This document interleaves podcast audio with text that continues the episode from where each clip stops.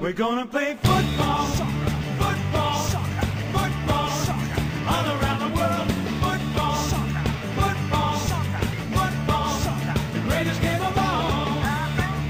Ty se možná nezamiluješ do koncepce, ve které 22 milionářů s potetovanými předloktími a vlasy nagilovanými čímsi, z čeho by se daly vyrábět neprůstřelné vesty, pobíhá po trávníku a jakmile se ocitnou v oblasti se stejným poštovým směrovacím číslem jako soupeřova branka, svalí se jako zasažení epidurální injekcí do centrální nervové soustavy. A já to beru.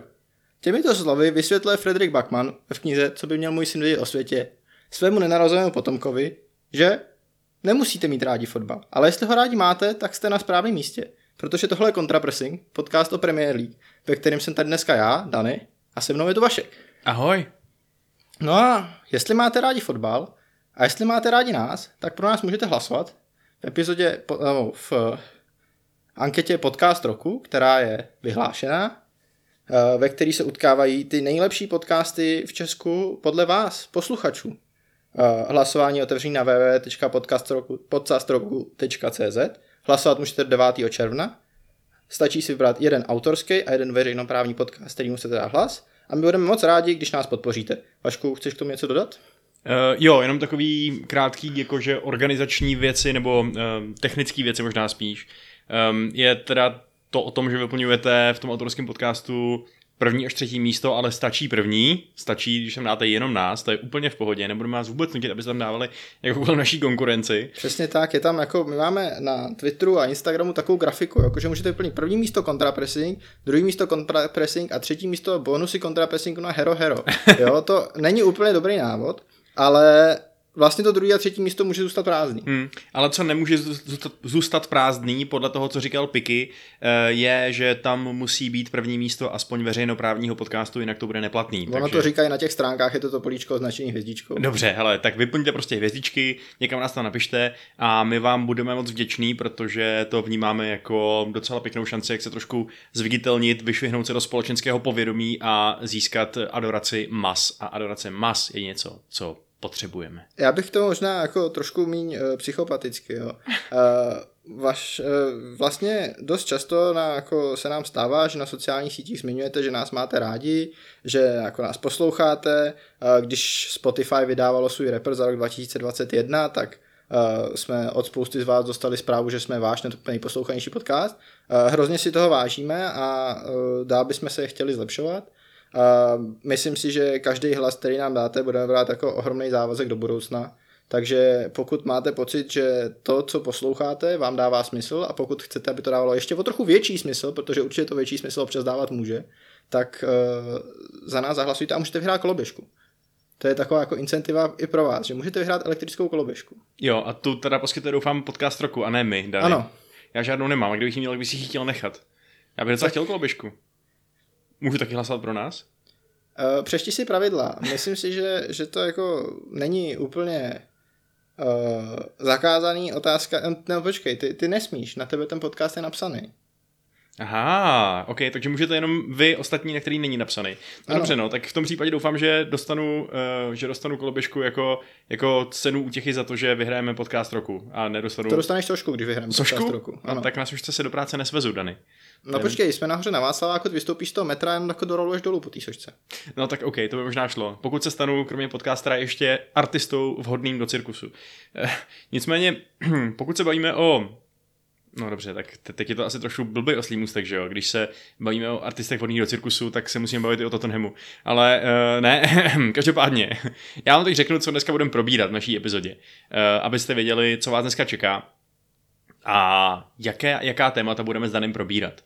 Čeká nás North London Derby, severolondýnské derby, které se hraje zítra a bude to ohromně vyhrocený, ohromně důležitý zápas, protože to je v podstatě přímý souboj mezi rivaly o čtvrtý místo, byť teda Arsenal má o tolik lepší výchozí pozici, že tohleto mm, prohlášení je trošku simplistický, ale to si všechno povíme. Eh, Podíváme se i vlastně na částečně trošku i na, i na to, co se stalo na vrcholu, eh, na, na vršku tabulky, protože si probereme zápas Liverpoolu s Tottenhamem. Eh, Máme samozřejmě, musíme probrat obří novinku, přestup Erlinga Halanda do Manchesteru City. A máme tady ještě taky k rozebrání nový formát Ligy mistrů, který je Eh, no, já, já mám na něj svůj velmi vyhraněný názor, tak, eh, tak si o tom tak něco řekneme. No a v Takže dnešním v první části budou rentit já a v druhé části vaše. Hmm. Bude to 50 na 50. Přesně tak. My si to tady rozdělujeme stejně jako si rozdělují uh, dělníci v Sovětském svazu veškerý majetek. A v bonusu se podíváme dneska na dobrodružství uh, Joseho Joseho Mourinha ve, u středozemního moře, respektive ve městě, kde láska nikdy nespí, protože se teda mrkneme dneska trošku mimo Anglii a mrkneme se do Itálie. A podíváme se i na Chelsea, byť tu není piky, tak se chcem trošku zamyslet nad tím, jak to vlastně je s tou jejich současnou formou, která je teda prach bídná, a jestli by třeba ještě náhodou nemohlo být stažený do toho boje o top 4, byť to vypadalo, že jsou úplně safe. A jako takový bonusový finální témátko je tady ještě jedna malá novinka, což bude teda možná takový spíš můj monolog, nevím, nakolik jste toho zkoumal, Dany, ale uh, možná se zaznamenali na hlavních stránkách novin, třeba BBC dneska měla obrovský článek, nebo měla prostě prominentní článek, eh, výroba hry FIFA končí. Což je samozřejmě senzacechtivý a clickbaitový, ve skutečnosti FIFA jenom mění název, ale má to nějaký zajímavý implikace pro vás všechny, kdo tuto hru máte rádi, takže o tom si pak taky rychle něco řekneme. E, nicméně, to všechno bude až v bonusu. Pojďme teď na naší základní část, Eh, v bonusu teda dostupným na herohero.co lomeno kontrapressing, kdybyste to ještě nevěděli. Ale naše základní část teda dneska budíš vykopnuta tím, že nás zítra čeká ten teátr, eh, že nás čeká zápas na hřišti Tottenhamu, kam přijede Arsenal. Arsenal, který má čtyři body, eh, který má o, o čtyři body víc než Tottenham, který teda okupuje poslední příčku, která zaručuje postup do ligy mistrů a který má daleko lepší formu než Tottenham. Um, sice teda nemá Tierneyho a Partyho, ale jsou nějaký další optimistický e, znaky, který by ti Dany říkali, že zítra to urvete a ještě to bude pořádný drama? No, když si začal tím Tiernem a Partym, tak podle dnešní tiskovky Mikela Artety jsou pro třetí zápas, aspoň tak, jak mluvíme teď, e, nejasný starty Bena Whitea a Gabriela e, a Bukaya Saki. Mm-hmm. Což je jedna věc, samozřejmě myslím si, že nejsem si úplně jistý, že se s tebou schodu s myšlenkou výrazně horší formy. Jasně, Arsenal teď urval několik zápasů, uh, ale třeba ten výkon proti Lícu, podle mě minimálně těch jako posledních 20 minut na to, že hráli proti desíti, že hráli proti soupeři, který je v tuhle chvíli 18. v tabulce, tak to nebylo nic excelentního. Naopak Tottenham má za sebou uh, zápas, o kterém se ještě pobavíme, zápas na Anfield, který měl podle mě vyhrát. Takže jakoby i přesto, že tyhle výsledky jsou nepříjemný, protože to znamená, že Tottenham ztratil uh, tu kontrolu nad svým osudem, protože i když všechno do konce sezóny vyhraje, tak může velmi pravděpodobně skončit pátý, tak, uh, tak si jakoby uh, nějaký důvody k optimismu tam jsou, byť jich podle mě není moc. Jo. Je to přesně ten problém, který jsme tu řešili s Picking pár týdnů zpátky, bylo to, myslím, po zápase Tottenhamu s Brightonem, kdy jsem říkal, že my vlastně uh, po té mizerné formě Arsenalu po reprezentační přestávce jsme dostali příležitost z toho zápasu možná jakoby udělat takový jako non issue, že, že jsme se mohli dostat do té situace, kdy, kdy na tom zápase pro nás vůbec nebude záležet, což pro Tottenham jako ten menší tým, tým, tým který celou sezon dotahoval, by bylo skvělý. Uh, v téhle situaci teď Arsenal, Arsenal může ve středu poslat, na, zítra poslat na hřiště juniorku, dostat 6-0 a vůbec nic to pro ně nemusí znamenat kromě, já nevím, asi poraněného ega, ale to si myslím, že by se postupem do ligy mistrů, který by znamenal, že to bude hrát jenom Evropskou ligu, uh, bohatě zahojil. Mm-hmm. Uh, jak můžeme čekat, uh, že bude vypadat ten obraz toho zápasu? Můžeme čekat to, že Klopp si v zápase, o kterém si ještě budeme bavit, stěžoval, že akorát sedíte zaprděný někde v obraně a vyrážíte na protiútoky. Bude to to samý proti Artetovi? No, bude to určitě jako ten, ten rychlej vertikální přechod do útoku je, je nějaký jako uh, znak Tottenhamu, který asi jen tak nezmizí že jo, přes noc. Uh, co se týče naší základní sestavy, tak máme taky tolik zraněných hráčů, že vlastně uh, o nějakých jako rotacích sestavě se vlastně ani nedá spekulovat, protože máme dva poslední zdraví wingbacky, uh, stoperskou trojici rotovat nebudeme, máme vlastně dva poslední zdraví střední záložníky, který jsou k něčemu, a, takže, takže jakoby my, my vlastně ani kdybychom chtěli, tak nemáme nic moc jak změnit. Jo? Jako může nastoupit Bergwijn nebo Lukas, uh, teoreticky by mohl hrát Sanchez, ale to se nestane, anebo může hrát Wings. A to jsou jako jediný myšlenky, který, který bychom jako mohli vymyslet. Conte sám říká, že má jako 15 byli hráčů do základu přibližně, a, nebo jako do hřiště.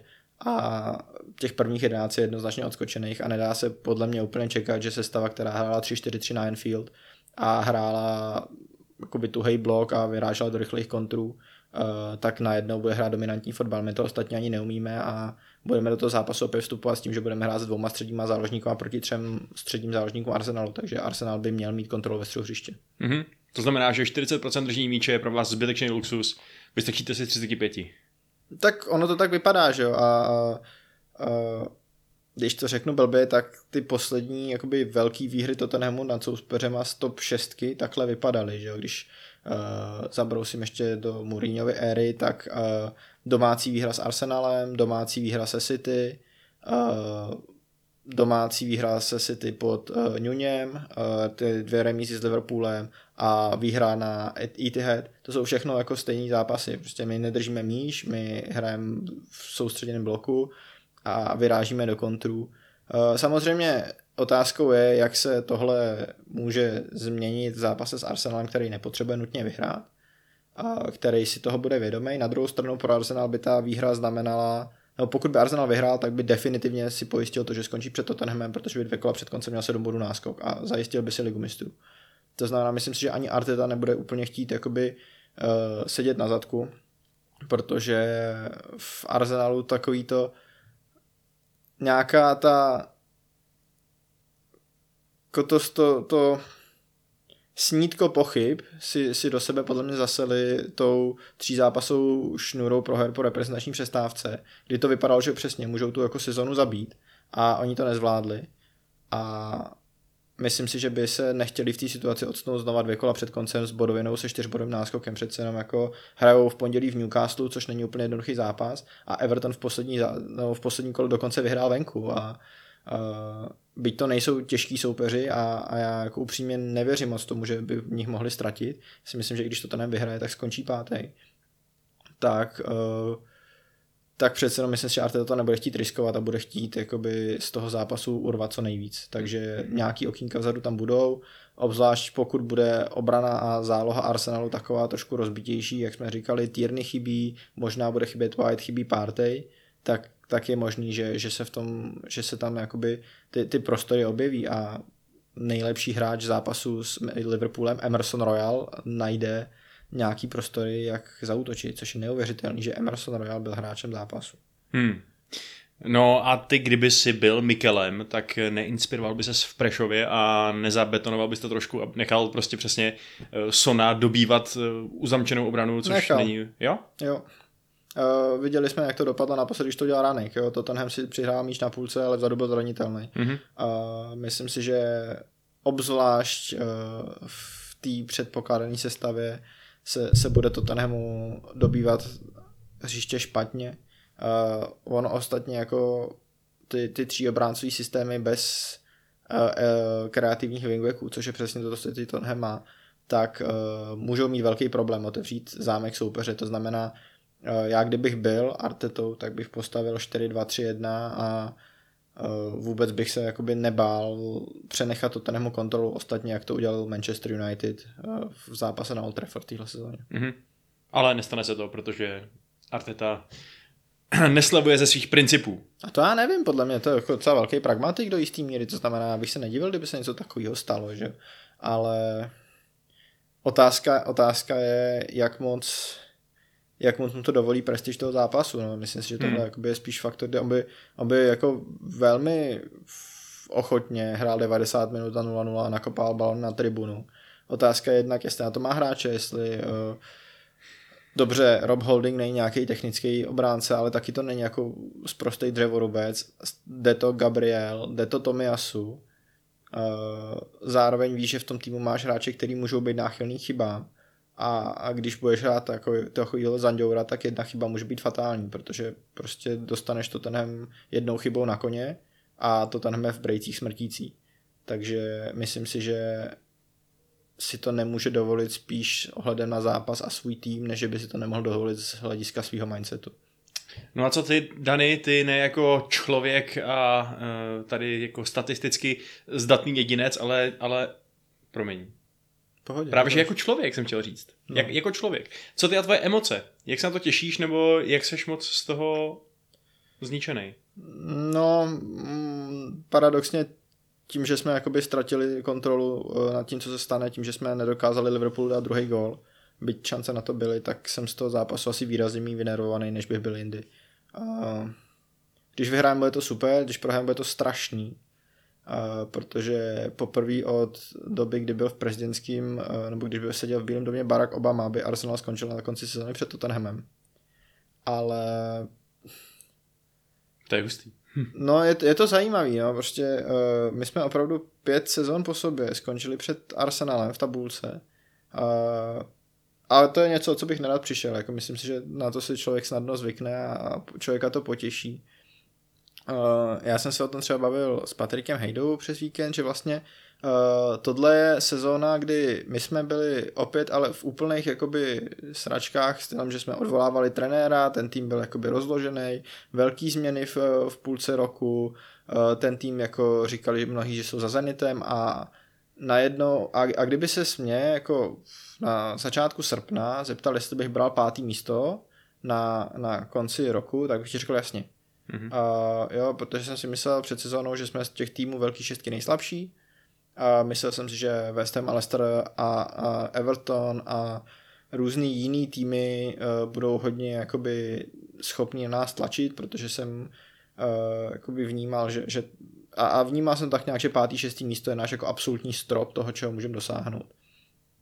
Takže, takže pátý místo jakoby ve váku věcí by bylo super. Problém je, že to má, teď by to mělo takový nádech promrhaný příležitosti, jednak pokud bychom nechali Arsenal vrátit do ligy mistrů a jednak, protože o tom se ještě budeme bavit, tam byla jako šance skončit třetí, že jo. jo prostě Chelsea v poslední se době měla tak špatnou formu, že uh, že jsme vůbec jakoby nemuseli z toho, pokud bychom nestráceli hloupé body s různýma Brightonama a Brentfordama, tak jsme vůbec jakoby z toho nemuseli udělat dvouhlavý závod o jedno místo, ale mohl to být tříhlavý závod o dvě místa, v kterým statisticky je větší šance, že uspěješ. No. Mhm. Uh, Dany, já se k, k něčemu přiznám. Jo. no. Já nemám moc peněz, já jsem chudý kluk mm. z venkova, který se narodil v Brandýse nad Labem a hrozně potřebuju tu elektrickou koloběžku, když ty byla zmíněna. Mm-hmm. A jediný způsob, jak ji můžu dosáhnout, je ten, že vsadím nějaký prachy a vyhraju, eh, vyhraju prostě nějaký peníze při sázení na severolondýnský derby. Na co mám sadit? No. Ale čekal bych, že to bude hodně nervózní. Sadil bych na hodně žlutých karet. nejsem si jistý, na červenou. Myslím si, že, že se hráči budou do jistý míry hlídat, ale emoce asi, asi budou proudit. A takhle, já, já jsem v životě nesadil ani korunu a asi se k tomu ani nechystám, takže nejsem si jistý, jestli jsem správný člověk, který by ti měl radit v tomhle.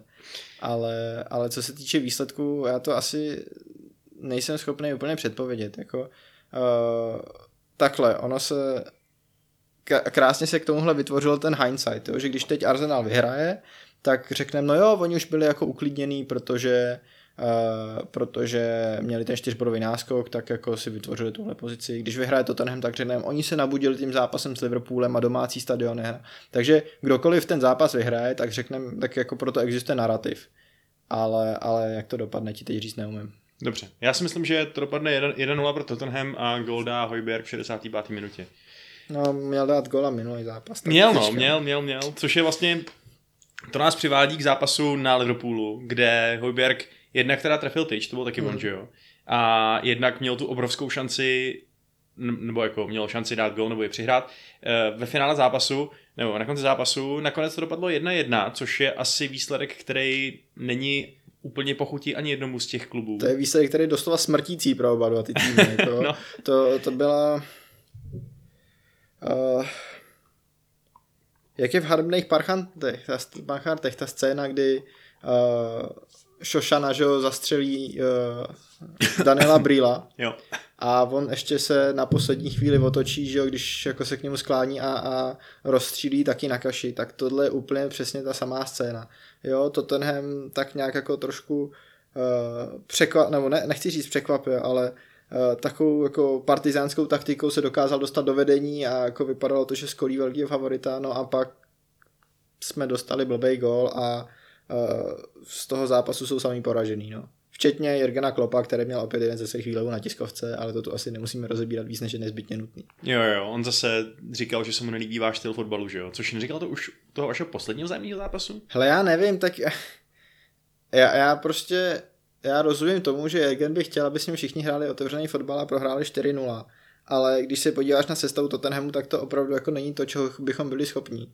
A myslím si, že to nebyl jako vyloženě Zanděur stylu, že bychom jako uh, drželi míč, čekali na náhodu. Myslím si, že to byl jako relativně aktivní fotbal, šance jsme si vytvořili a mm-hmm. kdyby Emerson nebyl kopito a uměl nacentrovat, tak to bylo v 62. minutě nebo kdy 2-0 a o ničem jsme se nemuseli bavit. Jo, jo, měl jste 8 střel i tak, že jo, přesně další šance. Nebyl to žádný jako destruktivní fotbal vyloženě. Uh, ale tak uh, jo, tak Klopp zkrátka nosí své srdce na rukávu a občas... Uh... Jo a oni, oni teď brečí všichni, že jo, Guardiola pak zase zase stěžoval, že, že média přeju Liverpoolu, Jo, tak jo. já jsem prosím příslušník, asi ne, jestli jsem příslušník média, já jsem měl příslušník podcastu, který jako eh, Liverpoolu minimálně v tomhle zápase nenadržoval. Uh, to, to ano. Ale Klopp říkal, že, uh, že to je teda pro ně už konec nadějí, že, že to je definitivní vale titulu. Je to, pak se teda stalo to, že ještě porazili Aston Villa, jenže City rozdrtili Newcastle, takže to vlastně nic neřešilo. Takže do toho finiše vstupujeme tam nahoře tak jako pěkně, pěkně status quo, že jo. V podstatě City jsou dál obrovský favorit, Liverpool má dál jistou šanci ještě předběhnout, ale, ale vlastně by teď bylo už hodně divný, kdyby v top 4 neskončil Arsenal a titul neudělal Manchester City. Jo, jako ten Manchester City teď má stejně bodu jako Liverpool a horší skóre, ale no je to... Ne, City už mají lepší skóre. Omlouvám se, takže dokonce, dokonce i Dokonce i kdyby ten jako zápas prohráli teď o gol nebo o dva, tak jsou ve výhodě před Liverpoolem před koncem sezóny. To znamená, Liverpool jako asi přijde o tu šanci na quadruple, Hmm. což jako otázka, jestli mě by... mrzí, no. No já jsem, já si myslím, mě to mrzí z toho hlediska, že bych byl rád, aby vyhráli Premier League a prohráli nějaký ten další jako z těch uh, pohárů, protože by to znamenalo, že si ty skončí sezonu bez trofeje. Mhm. Jo, takhle, takhle budou mít si ty trofeje, jo, ale... Jo, jo, no je fakt, že to je otravný, no. Ale zase spolehat se na to, že Liverpool prohraje jeden až, jeden, jedno až dvě finále, to je, to je hodně No jasně, tak je to, je to taková safe volba, jo, ale uh, představa, že bys měl tady dvě historické sezony a jedna by skončila bez toho historického kvadruplu a druhá dokonce úplně bez trofeje, tak pro ty z nás, který nevědí, co to znamená, když váš tým vyhraje trofej, by to byla takový jako balzám na duši, řekl bych. Uh, no, ale jinak uh, je teda pravda, že mm, co jsem to chtěl takhle říct, už ani nevím vlastně. Uh, jo, zkrátka a dobře, takhle jsou ty karty rozdaný a jo, jasně, už co jsem chtěl říct. Hm, jsem si pomohl takovou floskulí nějakou. Ne, chtěl jsem říct to, že dokonce jsem koukal na nějakou, zase nějaký trošku senzacechtivý článek BBC, ta teda dneska v tom měla dobrou ruku, který popisoval ty permutace, co, co by se muselo stát, aby bylo to finální playoff, že jo, ten 39. zápas mezi Liverpoolem a Manchesterem City. A já jsem si říkal, jo, clickbait, ale vlastně to není až tak nemožný, no. Tam stačí vlastně, aby se dorovnalo to, eh, to score, protože oni mají velmi podobný počet střelných gólů, Mhm. což je ten další tie- tiebreaker. A, a samozřejmě, aby měli stejně bodů, no. takže furt je to asi tak 5% šance, ale, ale je tam ta šance. A to by bylo pěkný, teda musím říct, mít takhle jako finále Premier League. No jako já nevím, chtěl bys vidět další zápas těchto dvou, já už jsem jich měl docela dost. Jo, já bych prostě jednoho dne v životě chtěl zažít, že ta Premier League bude mít těch 39 kol, nebo prostě víš to, tady to, tady to jako nadstavbový kolo. Jo, zna, znám to z baseballu, kde prostě občas to, to padá tak, že se hraje 163. zápas základní části. Je to, je to fascinující, pak se jako jednou se dokonce stalo, že se hráli dva na jednou. Mhm. A prostě opravdu uh, to, to pořadí do playoff, nebo jako to, uh, to bylo pořadí, to byl playoff zápas o, záp, o wildcard zápas, který určuje, že postoupíš do playoff. Hustý. To bylo dobrý, ale no vlastně by to asi jenom potvrdilo takovou tu myšlenku, že že ten titul si, si zasloužili oba a myslím si, že rozhodovat to nějakým jako extra finále je to dlouhodobá soutěž, která si myslím, že by se takhle rozhodovat neměla. Já rozumím tomu, že nějak to asi rozseknout musíš a že je to lepší, než když přijde Mike Dean a hodí si mincí. Ale Hm. nejsem no. si úplně jistý, že, že mi v životě chybí to, aby se hrálo 39. kolo Premier League. Jasně. No tak při nejhorším prostě to můžou uh, udělat šalamounsky, ten titul nedat nikomu a dát ho prostě klubu, který má nejvíc trofejí z Premier League, no, aby se to prostě rozšířilo. No. Zlato platí zlato. Uh, ale když už si na tenhle Manchester United narazil, já vím, že to nemáme úplně ve scénáři, jo. Ale uh, upřímně jednak teda, uh, ty si velmi chytře z naší produkce pro tento týden vyřadil to, že vás Brighton úplně zne, jo, jo, jo, to je pravda. To no. jsem jako si všimnul, že jsme to tam tohle téma několikrát jako odignoroval. Ale hlavně my jsme se tady o tom bavili. Manchester United, no, bavili jsme se o tom čtvrtém místu. Manchester United už nemá šanci postoupit do ligy mistrů, takže Mhm. vás čeká Evropská liga nebo konferenční liga. Mhm. Uh, ten scénář, o kterém jsme si to bavili minulý týden, že byste poháry nehráli, tak asi nehrozí, protože Liverpool, uh, sorry, Leicester i West Ham vypadli ze svých pohárových soutěží, takže by vás museli West Ham i Wolverhampton přeskočit v lize. A Wolves dneska mají zápas s Manchesterem City, že jo? No, který asi tak. prohrajou. Takže to asi nehrozí, ale pořád je tu šance, že byste hráli konferenční ligu. Jako. A, a mě by to zajímalo, Vašku. My jsme jako, když už jsme tady narazili na to severolondýnský derby, že jo, zápasy Tottenhamu s Arsenalem, a, tak v minulý sezóně v posledním kole se vlastně rozhodovalo, kdo z dvojice Tottenham a Arsenal půjde do konferenční ligy a kdo skončí bez poháru úplně. Mhm. A oba ty týmy jakoby nakonec, nebo oba, oba fanouškovský tábory popisovali to, co se jim povedlo jako výhodu. Arsenal říkal, no tak aspoň nemusíme tady hrát jako čtvrteční zápasy někde ve východním Uzbekistánu. A Spurs říkali, no jo, a my jsme aspoň v Evropě, vysítíte doma na zadku. A pro tebe, jako fandu United, hrál bys radši konferenční ligu, nebo bys radši byl úplně bez poháru? Hrál bych rozhodně radši konferenční ligu, protože Baník vyrovnal proti Slávii, takže Slávy bude hrát při nejlepším konferenční ligu příští rok a zahrát si na Old Trafford s- tady s červenobílými hrdiny, to by samozřejmě bylo pěkné. No a plus, kdybyste se dostali do finále, tak bys ho měl tady za domem. No to je pravda, ještě navíc, no. Takže radši bys hrál konferenční ligu. Hele, já rozumím těmhle tvým sentimentálním důvodům, za sebe ti můžu říct, že uh, po téhle sezónní zkušenosti já bych byl radši bez poháru. Jo, protože to jsou fakt jako minimálně základní skupina, to jsou tak opruzní zápasy, který nechceš hrát.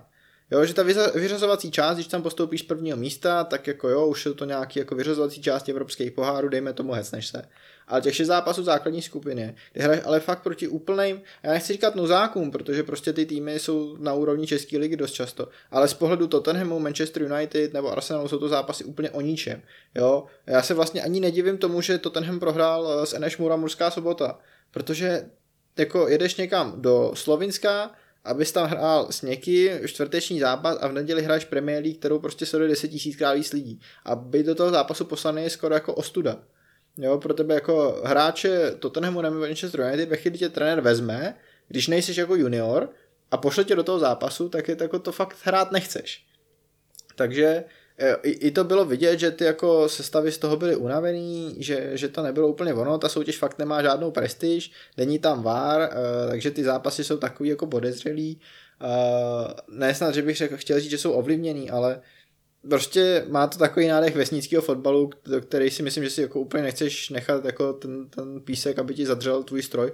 Obzvlášť, když potřebuješ rebuildovat a ty bys potřeboval, kor teď s nově s ten cháchem, To jo, no, tak ten kádr nebude úzký, že jo, on bude asi taky chtít experimentovat a, a jakmile se dostaneš do, tý, do těch pozdějších fází, tak už to je normální, dobrý vyřazovací evropský fotbal, no. No, jako ano, když, když postoupíš základní skupiny, což nám se nepovedlo, samozřejmě, tak, uh, tak to může být dobrý, ale mě jde spíš o to, že ty bys jako ještě na ten podzim, který je rozbombardovaný debilníma reprezentačníma přestávkama, Hmm. uh, ještě tam bude někde to hloupý mistrovství světa v Kataru, tak uh, místo toho, abys tomu týmu dal nějakou kontinuitu, že jako budou aspoň tři dny na té tréninkové báze a trénovat spolu, tak uh, v neděli odehraješ zápas, v pondělí máš regeneraci, uh, v úterý si dáš lehký předzápasový trénink, abys ve středu letěl, říkám, jako někam do Uzbekistánu, do Albánie nebo v lepším případě do Litvy.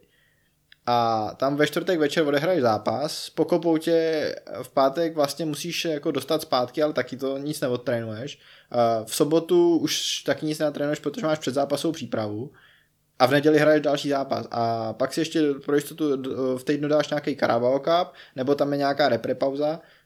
Myslím si, že těch šest volných týdnů jako na podzim by bylo jako hodně beneficial pro jakýkoliv tým, který mu se trenér snaží vnutit svoji herní tvář. Jo, to je možný. To jsou samozřejmě rozumný, pragmatický argumenty, ale já se zároveň říkám, že jako víš co, stejně ten clear out, který přijde, nebude takovej, aby eh, tam nějaký dedvůďáci nezbyli, ty můžou tohle v klidně, úplně klidně odehrát a nejspíš to odehrajou aspoň na ten postup, když samozřejmě kdo ví.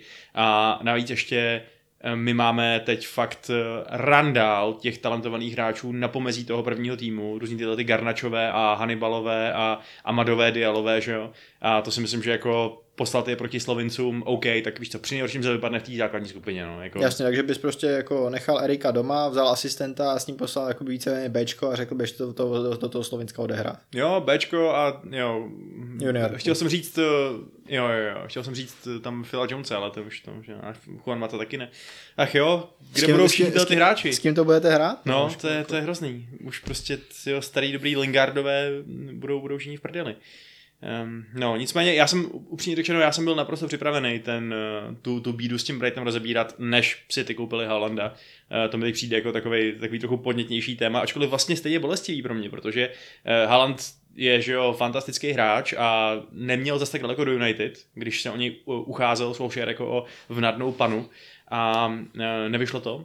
A teď teda z Dortmundu definitivně jde za 60 milionů eur ve svých 21 letech do Manchesteru City.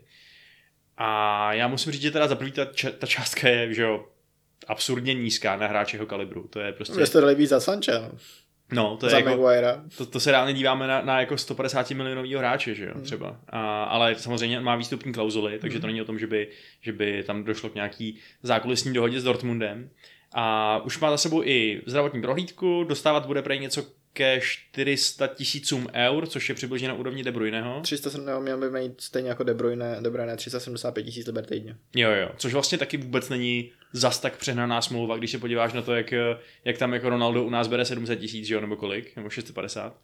A jako jasně Ronaldo je Ronaldo, tohle to je mladý kluk, ale, ale je to mladý kluk, který má lepší uh, zakončovací statistiky, než, než měli prostě Levandovský, Messi a Ronaldo v jeho věku, že jo. A může to dotáhnout fakt daleko. Ale zároveň si určitě stojí za to trochu pokecat o tom tématu, který už jsme tady maličko probírali, naku- nakusovali tak po různu. A to je to, co z toho angažma teda vlastně bude a jak se na to dívat z pohledu Haalanda a z pohledu Manchesteru City. No, hele, já začnu pohledem Haalanda, pak se tě můžu třeba zeptat na to, jak to ty víš z pohledu City. Mhm. Ale pro mě to z pohledu Haalanda dává smysl, že jo. A on jde do týmu, kde bude, napr- on by jako byl asi neoddiskutovatelná jednička, takřka ve všech týmech na světě. Uh, možná kromě těch ostatních týmů, který se mohli ucházet o jeho podpis, že? Mhm. protože uh, dobře, tak United to mohli zkoušet, ale při těch výkonech, který jste tuhle sezonu předváděli, tak myslím, že jste se vyautovali sami. Uh, myslím si, že uh, Real Madrid by Haalanda chtěl, ale má Karima Benzemu a ten by to místo asi jen tak nepustil. Do Paris Saint-Germain, no, jako myslím si, že Holand by tam nešel, jako proč by to dělal. Uh, jedině, že by si chtěl zah- zahrát s Mbappem, ale to je jako jediný důvod, jinak mu ta soutěž jako sportovní nic nedá. Hmm. A a to je přibližně to, jako dobře, můžeme se bavit o tom, že by za něj Liverpool zkusil utratit tolik peněz, ale ten bude mít dost problémů zaplatit Salaha a ještě si k tomu koupit jakoby další takovou drahou hvězdu by mohlo hodně jakoby zrušit uh, wage bill. Uh, Chelsea si koupila před rokem Lukaku a kdo jiný si ho mohl koupit? Juventus si koupil Vlahoviče, tam prostě už žádní hráči nezbyli. No, jako hráči myšleno uh, potenciální nákupčí Jasně. a on jde do týmu, který je dobrý, jde za trenérem, který je dobrý, jde do týmu, v který má legacy, že jo, protože za, za Manchester City hrál jeho táta Alf Inge a, a zároveň jde do týmu, který asi, asi bude hrát no, fotbal, který se mu přizpůsobí, nebo ne přizpůsobí, on samozřejmě uh, nebude to takový styl ala Patrick Schick, že by 10 hráčů hrál na Holanda, ale myslím si, že ten systém, i vzhledem k tomu, že tam je Grealish, tak uh, že, že od Manchesteru City budeme, a o tom jsme tady mluvili, myslím, že to byl Bart a já a Piky, že, že ten herní styl Manchesteru City se může po té sezóně poměrně razantně proměnit a on do něj přichází ve chvíli, kdy se ten styl proměňuje, takže se mu může ušít víc na míru, takže on jako podle mě má vyloženě vyčíhnutý dobrý okamžik, kdy do toho City přijít. Mhm. Jo, uh, on je to taky dobrý okamžik, protože uh, tentokrát je on tím útočníkem číslo jedna, kterýho si ty prostě chtěli a není to, není to prostě, není to léto, ve kterém by si ty zároveň honili Harryho Kanea. To prostě byla otázka toho minulého léta a docela mě vlastně zajímalo, jestli kdyby, jestli to vlastně bylo buď a nebo. Jestli kdyby si jim Kanea podařilo za rozumnou částku koupit, tak by dneska nechali Halanda si proklouznout mezi prsty a jít někam jinam. a, a, a nebo jestli by prostě stejně, stejně ho chtěli, protože to je jejich útočník, který je vysněný pro Guardiolu. No, já ti odpovím otázku. Hmm. Kdyby si ty minulý léto udělali Kejna, zajímal by se Holland vůbec o to, aby tam šel? Jasně, to je dobrá otázka. No. Uh, těžko teď věštit z křišťálových koulí, jak by samozřejmě Kane dopadl City, ale za předpokladu, že by vyšly naše předpoklady a dařilo by se mu, protože by tam přesně zapadl jak prdel na hrnec, eh, což, myslím, což myslím, že by se stalo, eh, tak eh, dost možná ne, jasně, protože on přesně, on, jako, on je ten, který chce neustále hrát, který chce, který, chce neustále mít nejenom ty týmové úspěchy, ale i ty osobní úspěchy, což by samozřejmě bylo v tom, v této konstelaci daleko těžší. A já se spíš teď zamýšlím nad tím, jestli bych, Bait City, chtěl radši Haalanda než, než Kanea. Jo? Protože já chápu ten argument, že Kane je mnohem starší a Haaland je prostě potenciálně nový nejlepší hráč planety. Může se úplně klidně stát, že, že ty jeho šílený eh, čísla dávání gólu budou pokračovat a v tom případě se může jít Kane vycpat, že? Uh, ale zároveň já se furt dívám na tu Chelsea a na drahého Romelua a říkám si, ono je fakt reálně možný, že vynikající útočník, který prostě dává golik na běžícím pásu, přijde do systému, který mu nesedí a bude vyčpělej. A já chápu, já naprosto přijímám, že Haaland je na jiný úrovni než Lukaku. Že je to prostě lepší hráč už teď, ačkoliv je mladší a neskušenější a tak dále.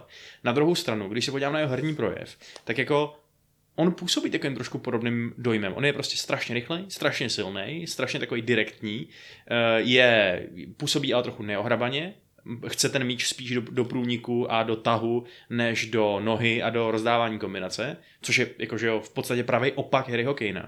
A jako já, jasně, hra si ty se může proměnit, ale jak říkáš, klidně razantně, radikálně, aby se to prostě zase osvěžilo aby, uh, soupeři, aby se to soupeři hůř četlo a tak dále je to potřeba pro ten kontinuální úspěch, ale já si říkám, že, do, že mezi ty hráči, kteří tam jsou teď, by prostě líp zapadl Harry Kane než, než Erling Haaland.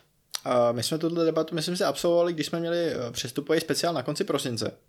Uh, což je jenom taková připomínka, že my tenhle dlouhodobý content, jako my vytváříme kvalitní content dlouhodobě, takže jestli jste se doposlouchali až sem, tak si můžete jít poslechnout nějaký starý epizody, pokud jsme vás ještě nepřesvědčili, že byste pro nás chtěli hlasovat v podcastu roku. Tak pokud ne za tuhle epizodu, tak zkuste třeba přestupový speciál z konce prosince s tou epizodu, nebo uh, epizodu, ve který uh, tady byl Bá, tam měl zajímavý postřehy. Ale když se teď vrátím k tématu, tak myslím si, že my jsme přesně řešili, že uh, když uh, si vezmeš vlastně ty tři nejlepší útočníky, který teoreticky jsou na trhu dostání uh, a, a jsou koupitelní, to znamená vyloučíš Lewandowski a Benzemu, tak uh, máš Kejna, Láhoviče a Mbappe a, Holanda směl v prosinci a my jsme řešili, že vlastně ze všech tří z nich může být ten Holland do Manchester City nejhorší fit. A já upřímně si myslím, že to je pravda, že do současné Manchester City se z těch tří hodí Erling Brod Haaland nejmí. Na druhou stranu mluvíme o současné Manchester City a přesně mluvíme o tom, že ten herní styl se může změnit. Já si pořád myslím, že to bude mít nějaký jako typický guardiolovský jako znaky. Asi se z něj opravdu nestane druhý Sean Dutch a nebo hrá 4-4-2. Ale uh, jsem, jsem docela eh, jako ready na to, že to nemusí být až takový jako úspěch, jaký to teď popisujeme, že jsem prostě uh, a, a vlastně je, je trošku jako s podívem, že uh, se vlastně ani nestrhla nějaká jako extrémní vlna myšlenek jako no jo, tak si ty vyhrál ligu dalších deset let. Mm-hmm, nestrhla, no, to je což, uh, což bych vlastně i čekal. Jo, že přijde, když uh, tým, který má tři trofeje z posledních čtyřech sezon, možná bude mít čtvrtou z posledních pěti a, a tý lize dlouhodobě dominuje, tak vezme 60 milionů euro, plácne na dřevo, celková jako cena toho, že tam Holland bude těch jako na pět nebo na šest let podepsal smlouvu. Na pět, no. Na pět. Tak by měla být až 260 milionů euro. To znamená, oni platí vlastně milion euro týdně uh, po dobu pěti let za, za tohle hráče. Jo, prostě když se spočítají všechny částky dohromady. A ne, já mám pocit, že nikdo tím jako vlastně nějak není moc, moc vzrušený. No jako možná je fandom United líto, že Holland není u nich, ale fanoušci Liverpoolu to mám pocit, že to berou tak nějak jako s klidem. Uh, Chelsea tak ta tušila, že o tohle hráče neusiluje ve chvíli, kdy oni přivedla Lukaku A když jsem u toho bodu z Chelsea, tak uh, narazil jsem dneska na zajímavý bod, který říká, ty jsi to tady popisoval, že- nebo ty jsi jako tady porovnával Lukaku s, eh, s, s Holandem, ale eh, údajně skauti Chelsea eh, se, se báli, jestli by ten právě ten Holandův styl do Premier League sednul, protože eh, je v Premier League eh, méně prostoru eh, pro náběhy za obranu, v který Holand exceluje v porovnání s Bundesligou. Je, je to vtipný, že to přichází od Chelsea po tom, co si koupila Wernera. To jo. Že prostě ano, koupíš Wernera a pak ti po dvou letech dojde, že v Premier League asi má mít prostor na to, aby navíjel za obranu, obzvlášť v Chelsea. Ale to je, to je, myslím si, poměrně validní poznámka. Takhle, jako já to teď tady pomalu tady dělám z, eh, z Holanda a Dwighta Gala. Myslím, že se to nestane, že jako naprosto v pohodě to bude jako, že, že ten, ten jeho podlaha výkonnosti je 15 gólů za sezónu, že to prostě dá, že je to tak kvalitní hráč a že, mu, a že pokud bude dostatečně inteligentní a bude schopný po, pochopit, co po něm Pep chce, tak mu Pep i tím jako skvělým ansámblem, kterým ho obklopí, vytvoří šance na 15 gólů v sezóně úplně v klidu. Ale, ale říkám, jako myslím si, že ten sentiment, který sledujeme, který prostě je takový, no tak co, jako jo, uh, tak takže vlastně není úplně jenom podstatněný, že to jako asi není hráč, který by měl přijít a dát 40 gólů každou sezónu. Mhm. Jasně, no já jsem viděl právě názory, že uh, Haaland teď bude úplně mít radost z toho, že bude doklepávat ty, ty góly placírkou do prázdní brány na zadní tyči, až to tam nějaký Sterling, že ho pošle přes, uh, přes malý vápno, ale na to úplně nepotřebuješ nějakého geniálního zakončovatele, že jo? Ani člověka, který si ty šance do, do značné míry vypracuje sám svojí nějakou fyzickou schopností. A já si myslím, že to ve finále může být nejlepší poměr cena výkon, kromě nějakých jako free transferů eh, v historii, protože za 60 mega, jako ty vole, to je, to je vlastně fakt nic za, za to, jaký je to kleber hráče. Ale Marko, máš pravdu, já si myslím, že, že kdyby přišel Mbappé, nebo i kdyby přišel Messi, tak, tak by z toho byl větší deal ve smyslu toho, pane bože, tak to už nemusíme hrát ligu. Jo. Je fakt zvláštní, že mi přijde, že spousta lidí má tyhle ty pochybnosti a o to by vlastně bylo méně překvapivý, eh, kdyby se Haaland chytil skvěle a ukázal nám, že Guardiola tomu fotbalu přece rozumí líp než panditi a, eh, a, a pozorovatelé z vnějšku. No. Ale když mluvíš o tom, že eh, panditi for, fotbalu nerozumí, tak já bych jen tady uh, Ono už se blížíme i k našemu tématu o lize mistrů hmm. a o, je to další z mnoha, nebo já mám tenhle týden tak nějak jako nabito na Garyho Nevilla. a zejména po tom, co prohlásil, že respektuje Conteho, ale ten výkon na Liverpoolu, ke kterým se ještě vrátím, ukazuje, proč by Conte neměl jako být nikdy trenérem Manchester United, protože nemá ten správný mindset. Mm-hmm. Uh, jako já nevím, já si to rozumím tomu tak, že prostě hrajeme moc defenzivní a nekoukatelný fotbal, whatever. Uh, já bych jenom podotknul, že my máme s Liverpoolem dva body, s Manchesterem City 6 a vy máte s Liverpoolem v této sezóně skoro 0-9. Jako, takže... Dobře, dobře Dany, ale nehrajete 4-4-2 s rychlýma křídlama jako Sir Alex Ferguson v roce 2000. To je ta Manchester United way, ze který se nedá udělat žádný kompromis, rozumíš? My jsme hráli 4-4-2 s dohrtým na pravý záloh. Jo, to je vlastně pravda. To je docela Fergusonovský v skutečnosti. Takže myslím si, že jako Conte má No ne, to je, to je jenom takový, že prostě uh, panditi jsou, uh, panditi občas kecají blbosti a Jo, a čím, čím je to taková headlineovitější blbost, tím je to vlastně pro ně lepší, že jo? No, no, no, no, a tím se, myslím, dostáváme krásně k našemu tématu, protože loni Gary Neville byl hodně slyšet, když se mluvilo o Superlize. Jo, jo. A, a místo Superligy teda máme něco jiného, no? Máme tady rozšířenou ligu mistrů, kterou já osobně jako po mnoha, mnoha úvahách mám takový pocit, že je to pro ten fotbal ještě horší než Superliga. Fakt jo, ještě horší, mm-hmm. tak to je kontroverzní teda. Ale uh, mám pocit, že ty k tomu máš nějaký jako vyhraněný názor, který bys tady rád posluchačům prezentoval, takže když nám jako řekneš, co se vlastně stalo a co si o to myslíš. Jo. Hele, já jsem zjistil, že ten názor, že mám dokonce i nějaký argumenty, proč by to mohlo být mm-hmm. dobrý, což jsem sám překvapený, jsem tím jako hodně intenzivně přemýšlel. Ale nejdřív teda řeknu, co se vlastně stalo. Základ je ten, že od roku 2004, sezóny 2005, eh, jakože od této sezóny mm-hmm. mezi těma rokama, tak eh, bude v Lize mistrů 36 týmů místo 32, což se dotýká tohoto rozšíření i těch nižších soutěží, i Evropské ligy a konferenční ligy. A ten systém by jako nemohl být víc nepodobný tomu, jak se hraje teď. Jo? Místo těch čtyřčlenných skupin, kde hraje každý s každým doma venku, eh, tak bude jedna velká v podstatě ligová skupina na začátku, v té základní části, kde budou všechny ty týmy a budou hrát 8 zápasů eh, v té skupině, 4 doma, 4 venku, všechny proti jiným týmům. Mhm.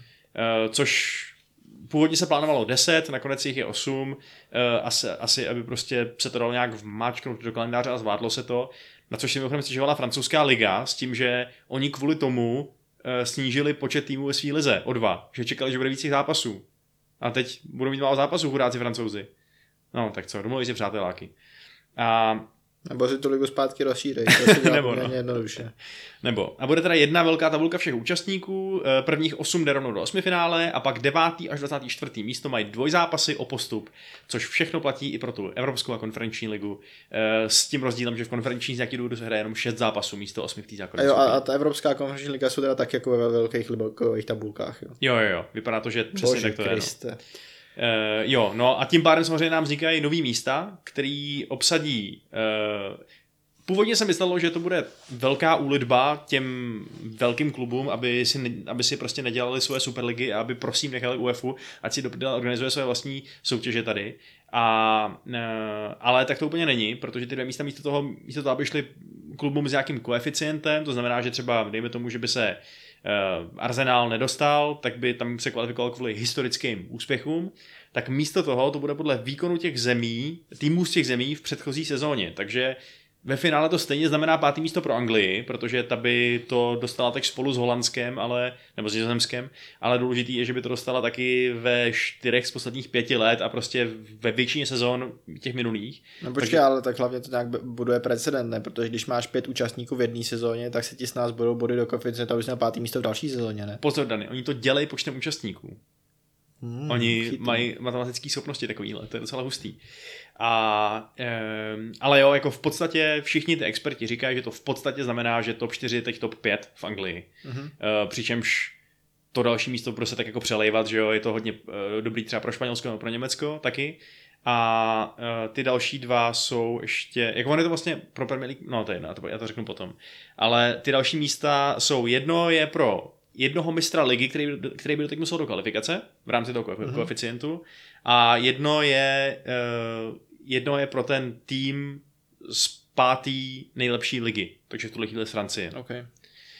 Takže tohle je to rozšíření a je to, je to trošku chaos, no. Je to trošku chaos, který, eh, no, jakože oni se, Čefrince tak eh, vy- vypínal prsa, že vlastně zachovávají ten princip té sportovní integrity, že tam nedávají ty kluby jenom za zásluhy, že takhle prostě má vypadat ten férovej eh, sport, jak, jak si ho vysnili zakladatelé sportu někde ve starém Řecku, nebo co já vím. A, ale když se na to díváš, tak to vypadá prostě dost divně, že jo. Už jenom to, že hraješ s úplně jinýma týmama doma a venku, že nehraješ vůbec ze všema a jak vlastně vůbec nevím, jak to bude do fungovat, aby, tam, aby to bylo jako férový. No, to je, to je jako jeden, jeden velký bod, který bychom asi měli zmínit, že uh, takhle, ani dneska ty skupiny nejsou férový ve stylu, že by každá skupina byla stejně náročná. Jasně no. Na druhou stranu uh, v té skupině každý odehraje stejně těžký zápasy, nebo zápasy uh, proti ten, ten půl účastníků mají všichni účastníci skup, jedné skupiny stejný a z nich se jakoby losuje.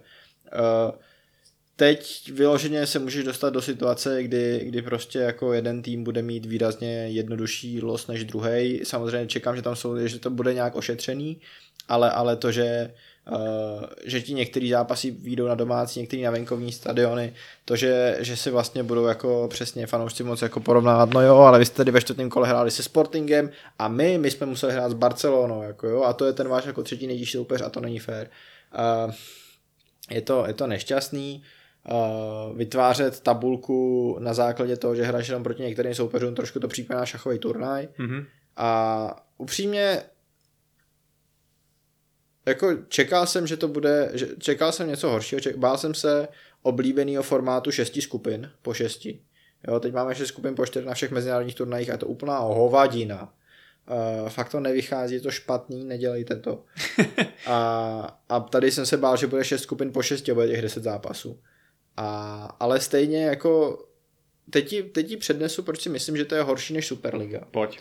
A, a ty mi řekni, jestli jsem úplně mimo. Uh, podle mě je to úplně stejně špatný jako Superliga z hlediska nějaký jako nějakého zvyšování uh, zátěže na hráče a z hlediska toho, že prostě ten fotbal, nebo že, že ta liga se nakonec do jisté míry stává víc exkluzivní, protože prostě tam budeš mít jako uh, ty, ty týmy jako dole budou hrát s těma týma dole, ale budeš tam mít, je to přesně ten tlak, abys tam měl jakoby víc hvězdných týmů, protože tam budeš mít jako extra jeden tým z Francie, budeš tam mít extra jeden tým z Anglie víceméně a budeš tam mít asi jeden extra tým ze Španělska nebo něco takový nebo z Německa. Mhm. Uh, takže do jisté míry přidáš tři velký týmy, na ty malý zbyde jedno místo a uh, budou si tam jako někde dole jako smrdět na 25. až 30. místě.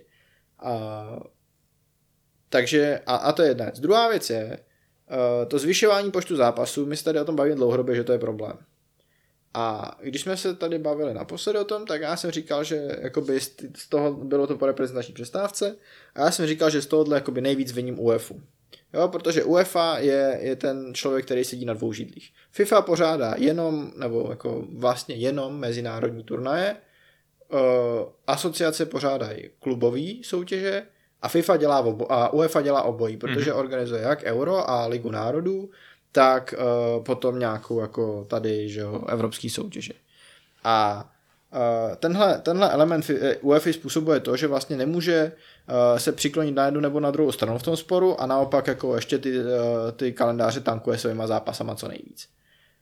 A to, to jakoby, kde se ten argument super, nebo argument pro Superligu, že to, nebo proti Superlize, že to je jako, že si nějaký bohatý kluby jako vytváří vlastní soutěž, tak já ho beru. Na druhou stranu zase říkáme, ve chvíli, kdy existuje Champions League, tak uh, nějaká UEFA, nějaká jako organizace víceméně samozvanců, uh, tady má uh, exkluzivní právo na to pořádat klubový mezinárodní soutěže.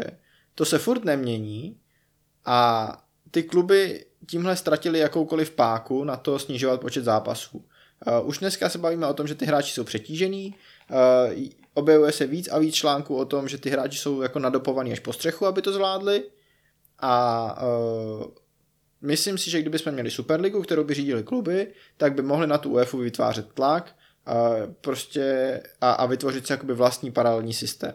Tahle absence uh, konkurenčního prostředí, která pokračuje, kterou jsme prostě minulý rok zavrhli. Byť já si jako myslím, že Superliga tak, jak byla navržena minulý rok, byla špatně a jsem rád, že se nehraje, ale myslím si, že tohle je ještě horší v tom, že nemáš konkurenční prostředí a nakonec uh, ty hráči budou trpět úplně stejně, ne víc. Mhm. Přidáváš vlastně dva až čtyři zápasy oproti tomu normálu uh, a je to teda desetitýdenní kalendář na to, aby si ty skupiny zvládly. No. Hmm. Um, a jo, jo, jako tvůj argument v tom, že o tom, že že to prostě zase přesně mm, klade další a další nároky na ty hráče, je, je dobrý. Uh, já si fakt myslím, že bohužel ten uh, vlastně to, to, jak je ten fotbal takový relativně neregulovaný biznis, uh, který prostě je hrozně hladový potom, aby vydělával víc a víc a víc, tak to prostě vede k tomu, že my si ve finále budeme muset, jakožto nějaký tady uh, jako my, co by fanoušci fotbalu, zvyknout na to, že základní jedenáctka bude jako obstražní termín v podstatě. Že prostě všechny kluby budou muset mít 25 uh, členů soupisku, která bude všechno hráči prvního týmu. Víš co? Jo, uh, já, já nevím, jestli to půjdou ty, ale, ale ty tady říkáš, fotbal je neregulovaný biznis. On je vlastně neregulovaný v tom, že UEFA si dělá, co chce, ale zároveň UEFA reguluje všechny kolem sebe, jo, takže uh, mně to nepřijde možná jako neregulované, to přijde jako vyloženě mafiánský prostředí, jako prostě ta, tady existuje nějaká organizace, která, která jako drží všechny ostatní v šachu a má nějaký jako práva, které jsou z nějaký uh, já nechci říct boží vůle, prostě z nějak, na základě nějakého historického meritu, který je taky dneska neopodstatněný vlastně. Jako proč má mít UEFA uh, jediná právo na to pořádat kontinentální soutěže, tak ona je zároveň žalobce a soudce. Ona je ten, kdo ty soutěže vypisuje, ona zabraňuje ostatní, aby to dělali mm-hmm. a ona je jako pořádá. To prostě je jako úplně nesmyslný. A ty myslíš, ty, ty myslíš, Dany, že ten tlak na to, aby bylo víc zápasů, vychází spíš ze strany UEFA nebo ze strany těch klubů? Uh, já bych řekl, že ten uh, tlak vychází ze strany nechci říct majitelů klubu, ale ze strany prostě těch, kteří jsou v tom finančně zainteresovaný. A kluby jim k tomu slouží jako prostředky. Ty kluby uh, jasně asi chtějí hrát víc zápasů z toho hlediska, aby uh, aby měli větší příjmy. Na druhou stranu myslím si, že i ty kluby trošku, tak mají trošku limit, že jo? Že, uh, že, že jsme se o tom bavili, když jsme tady mluvili o Čempu a tohle je fakt jako epizoda jako po záblesky z minulosti, jo? Ale uh, když jsme mluvili o tom, že když těch týmů 24 a hrajou těch zápasů 46, tak mají zbytečně nabobtnalý kádr. Myslím, že ty kluby jsou si toho vědomí a že kdyby to nebyla ta příšerná jako tradice, proti který se nedá bojovat, tak by si to klidně skrouhli na 18. A myslím si, že ty kluby jsou si toho vědomí. Každou reprezentační přestávku poslouchám od klubových trenérů, jak jsou úplně lividní, hmm. že musí někoho pustit. Jo. A, a to je přesně to, že jako ty kluby by se možná i smířili s tím, že bude víc klubových zápasů, to oni by rádi, ale oni taky zase rozumějí tomu, že ten jako hráč je jejich asset, že jo, a ten hráč musí umět hrát. A nepomáhá tomu to, že FIFA nebo UEFA nutí hrát jako zápasy, z kterých oni nic nemají. Takže uh, Hmm. ty kluby by možná chtěli víc zápasů, víc klubových zápasů, ale nechtěli by víc zápasů v totále, protože prostě ty oni v tuhle chvíli, já nevím, jako čtvrtina zápasů, který hráč za tu sezonu odehraje, tak je někde jako úplně mimo, kde ten klub z toho nic nemá. Hmm. Jako já bych se právě zdráhal, uh, zdráhal bych se z tohohle toho nějakého nového statu quo, že nám neustále narůstají zápasy, nebo konkrétně v tom případě aspoň, vinit tu UEFu, už i proto, že vlastně eh, je to frameovaný celý jako nějaký kompromis, že? jako ústupek velkým klubům, aby nebyla Superliga, tak my vám teda uděláme tohleto. Bude vás tady víc v tom elitním klubu, všichni si vyděláte víc peněz, protože bude víc zápasů, prosím, neutíkejte nám. Takže jako to mi přijde méně jako akce nějakého diktátora, jako spíš uh, akce někoho, kdo ví, že má vlastně docela slabou pozici a potřebuje se jako trochu pokořovat, že jo, před těma... No ano, ale, ale vem si, že to je, jo, v ligových soutěžích zápasy nepřibývají. Jo, hra, eh, kromě teda České ligy, která si osouhlasila nadstavbu, ale v Premier League hraje 20 týmů a hrají 20 týmů vlastně od toho zúžení ze 24 v 90. letech. Liga se bude kvůli zvyšujícímu počtu zápasů, už to říkal, předpokládám mu snižovat počet účastníků. Bundesliga se hraje furt v 18, španělská liga se hraje furt ve 20. Uh, nový pohárový soutěže nepřibývají, naopak se mluví o tom, že by se zrušil Carabao Cup, že by se možná zrušil francouzský ligový pohár nebo španělský druhý pohár. Mhm. Uh, takže a, a, a nebo se mluví o tom, že bych se neměl hrát finále, eh, semifinále Carabao Cupu na dva zápasy, Jasně. a že by se možná mohli zrušit odvety v FA Cupu. Jo, t- oni ty místa v tom kalendáři, ty asociace hledají a na druhé straně máš UEFA, která teď přidá jako dva zápasy do kalendáře s tím, že původně se počítal se čtyřma a na druhé straně do toho tlačí ty nesmyslné ligy národů a třetí reprezentační přestávky, což je jako i práce s FIFA. To znamená, ty kluby jako taky ustupují, že jo, protože a, a ustupují tím, že si ruší méně důležitý soutěže, ale tohle je zase pozice, která, jak se jednou ustálí v tom roce 2024, tak najednou prostě už to, už to bude jako set in stone a už se nikdy na těch 32 klubů nevrátíme v Lize mistrů. Jo? Jo, a to je, to je zajímavá otázka, kterou tady mám napsanou právě na tebe. Eh, Nebo na nás oba dva, že jo, klidně, co si to myslíme. Eh, Je to fakt tak, že když se tahle ta změna provede a lidi to třeba budou hejtit a kluby si uvědomí, že to je moc zápasů a že to taky sere, tak eh, jako za jak dlouho bychom mohli čekat, že se od toho případně upustí, nebo je to tak, jak říkáš ty, že to je prostě vytesaný do kamene a, a jako konečná. Protože já si třeba myslím, že ta česká nadstavba eh, reálně tady může být jako 2-3 roky a pak se třeba zruší. Česká nastavba možná jo, ale tak to je, tam jde o 10 korun, že? Jasně no. Ale uh, vem si, kdy se naposledy snižoval počet účastníků evropských pohárů. Hmm. Uh, když se rušil pohár Inter Toto. No, Inter Toto Cup se tomu říkalo. To byla nějaká stejně jako letní přípravná soutěž, kterou nikdo nebral vážně. Ale klasicky přece hrávalo uh, hrávalo podle mě 32 týmů ligu mistrů vždycky a nejsem si úplně jistý, jak to bylo s, s pohárem UEFA, protože vím, že tam občas byly nějaký divný pětičlenný skupiny, jednou v ní hrála Slávy, když se hrála jednou s každý z každý, takže možná to bylo, že bylo 40 týmů v poháru UEFA. Pak, když se pohár UEFA přeměnil na Evropskou ligu, tak v něm bylo 48 týmů, že bylo tam těch 12 skupin po čtyřech. A teď se Evropská konferenční liga, tak to se místo dva- 48 týmů v Evropské lize máš 32, 32, což je o 16 týmů navíc. Mhm.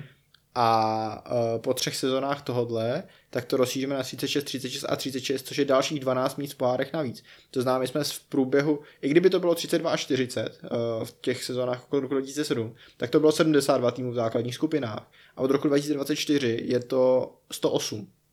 Jo, to je 36 týmů navíc, je, jeden a půl násobení počtu týmů v evropských pohárech a ty týmy z těch evropských pohárů chtít nebudou ven, jako jo, zejména a, a tady přijde, myslím si, přesně ten tlak jakoby ze strany těch, uh, těch menších asociací, který prostě řeknou, my máme konečně pohárový místa v Evropě, uh, tak nám je neberte, jako jo, nedělíte si z toho svoji ligu bohatý.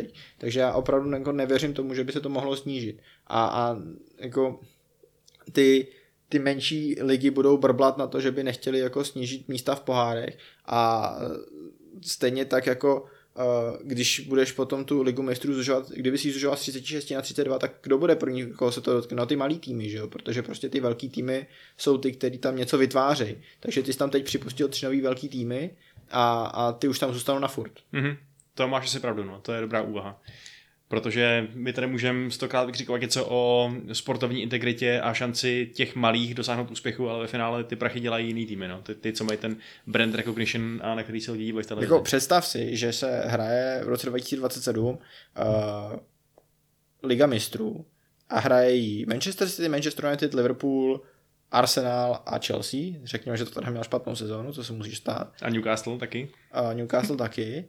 A rozhoduje se, že se ta soutěž zúží zpátky na 32 týmů a ty bys měl katnout z tohohle výběru Chelsea spíš než abys vyškrtl Molde nebo Partizan Bělehrad. Hmm. To neuděláš nikdy, protože pomalu i v Srbsku má Chelsea víc fanoušků než Partizan Bělehrad. Jako, Hmm. jo, to je samozřejmě nějaký přehnaný, ale to se prostě nestane. Jasně, no. Jo, tak já řeknu ještě teda svůj jeden takový drobný argument, který mi připadá, že by to mohlo být hezký, vlastně, ta, ta nová podoba Champions League. A to je to, že přijde mi absolutně debilní z nějakého jako sportovně spravedlivého hlediska, že tam máš těch osm týmů, se kterými hraješ eh, doma venku, ale jenom jednou, protože to je prostě úplně random. Ale na druhou stranu mi přijde hezký, že fakt si zahraješ vlastně s tolika různýma týmama a neopakuješ pořád ty samý soupeře. Jo. Jo, protože eh, nic proti různým jako evropským dobrodružstvím, který zažili nějakými oblíbený týmy, ale přece jenom je možná zajímavější hrát nehrát po druhý prostě s, s Feyenoordem, ale zkusit si tentokrát zahrát tady s nějakou, uh, s někým prostě jiným, že? jo? Jo, jasně, a to, to, je, to je vlastně asi jediný argument, který dává smysl, protože těhle jakoby uh, těch, těhle dvojic týmů, který spolu hráli častěji, než by asi bylo záhodný, jsme za posledních pár let měli, že jo. Arsenal hrál minimálně dvakrát s Bayernem, Jo, jo, možná třikrát, nevím. A Liverpool s Atletikem se taky potkávají pomalu každý, každý rok. Uh, vy jste hráli, co si hodně, mám to nějak v paměti, já myslím si, že vy jste velmi často potkávali Bazilej a Sevillu, Jo, jo, jo, to je pravda, no. No, takže prostě uh, tohle, tohle se okouká po, po čase a, a přesně ta skupina byla vždycky jako, no, tak Manchester City tam má Sevillu, Bazilej a nějaký ještě úplný jiný chudák, jako Hmm, jo. hmm. A, uh, A to, to máš najednou vlastně, no právě to máš jako hodně pointless zápasů vlastně, že jo? No, máš pointless zápasy a ty zápasy se furt opakují, protože těch 20 jako z těch 32 týmů je furt stejných Hmm. a, a hrajou jako furt z těch stejných skupinách, týmy jsou nalosovaný furt do stejných košů, takže ten Liverpool se s tou Barcelonou nebo s tím Real Madrid stejně v základní skupině potká méně často a, a ještě pak se tam jako zapojí to, že jako najednou nemůžeš hrát s třema týmy se z druhého koše, protože uh, je to stejná, je, stejná země nebo něco takového a ty skupiny vypadají furt stejně. Hmm. Což oni taky teda rušej, že daleko dřív teď budou povolovat setkání n- týmů ze stejných zemí, než až teď ve čtvrtfinále. Nebo Jo, tak teď si asi můžeš dovolit, protože to je jenom jeden zápas, jo, a, a jako nemá to vliv, vliv na celou tabulku. Jako je pravda, že by vypadala asi blbě skupina, ve který bys měl Newcastle, Arsenal, Chelsea a Celtic Glasgow. Jako, tak To to je skupina ligy mistrů za všechny prachy. Hmm. Ale když si tyhle týmy spolu zahrajou v té 630 uh, členní ligové tabulce, tak to vlastně nikdo nepozná. Jo, no, tak třeba to ve finále prostě fakt bude zajímavější a méně předvídatelný a nebude to jenom uh, tady to kompromisní řešení kvůli prachům a politice, jako se to zdá na první dobrou, ale No ne, tak je to rozhodně řešení kvůli prachům, ale je možný, že bude mít i nějaký výhody, ale já zatím moc nevidím. Jo, jo, nějaký vedlejší efekty, který třeba uh, z toho udělají nějaký dobrý pokoukání, no. Hele, uvidíme, máme na to ještě dva roky, než to teda na, na, na naše obrazovky vtrhne, tak uh, užíváme se zatím dosud toho, toho normálního, eh, normálního systému.